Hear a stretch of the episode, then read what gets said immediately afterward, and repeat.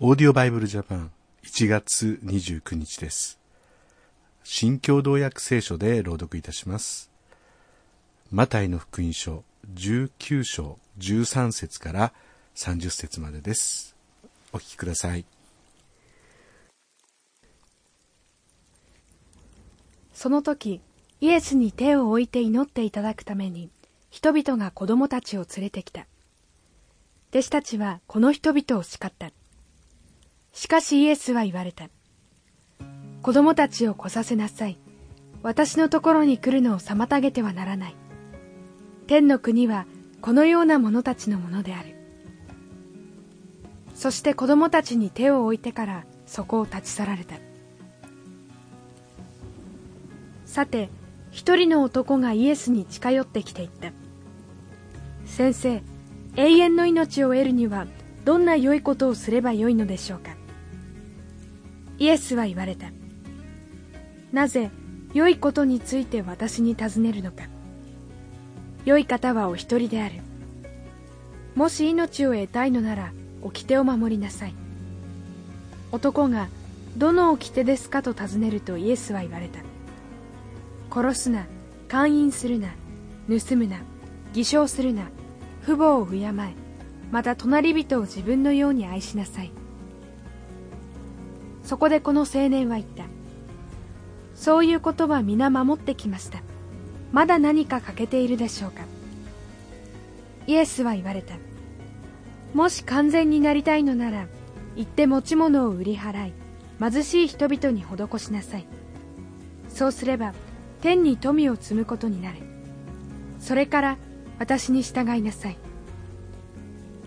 青年はこの言葉を聞き、悲しみながら立ち去った。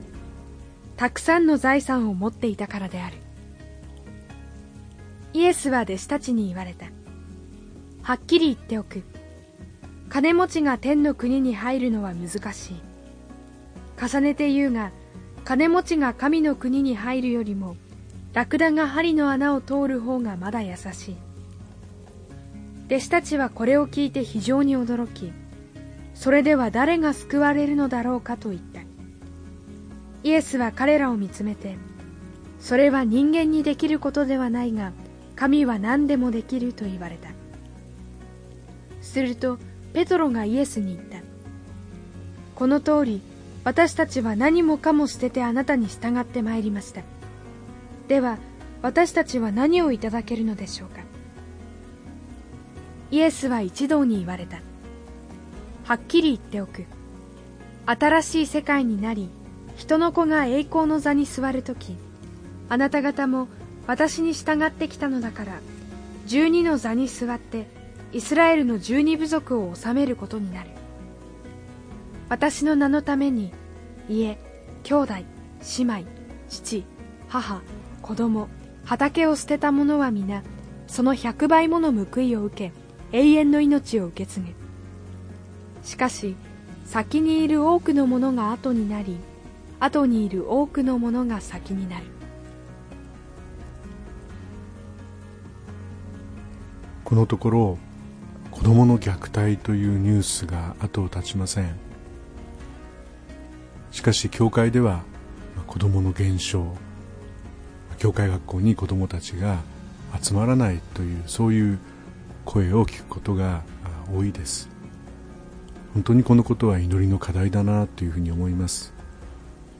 またもしこのメッセージを聞いていてくださる方の中で本当に子供の伝道のために自らを捧げていく、まあ、そんな方が起こされたら素晴らしいなというふうに思います、まあ、それは非常に労力のかかることではありますけれども神様がきっと日本の子供たちのために必要な働き人を与えてくださるように、まあ、そのことを信じて祈りたいと思いますそれではまた明日お会いしましょう。さようなら。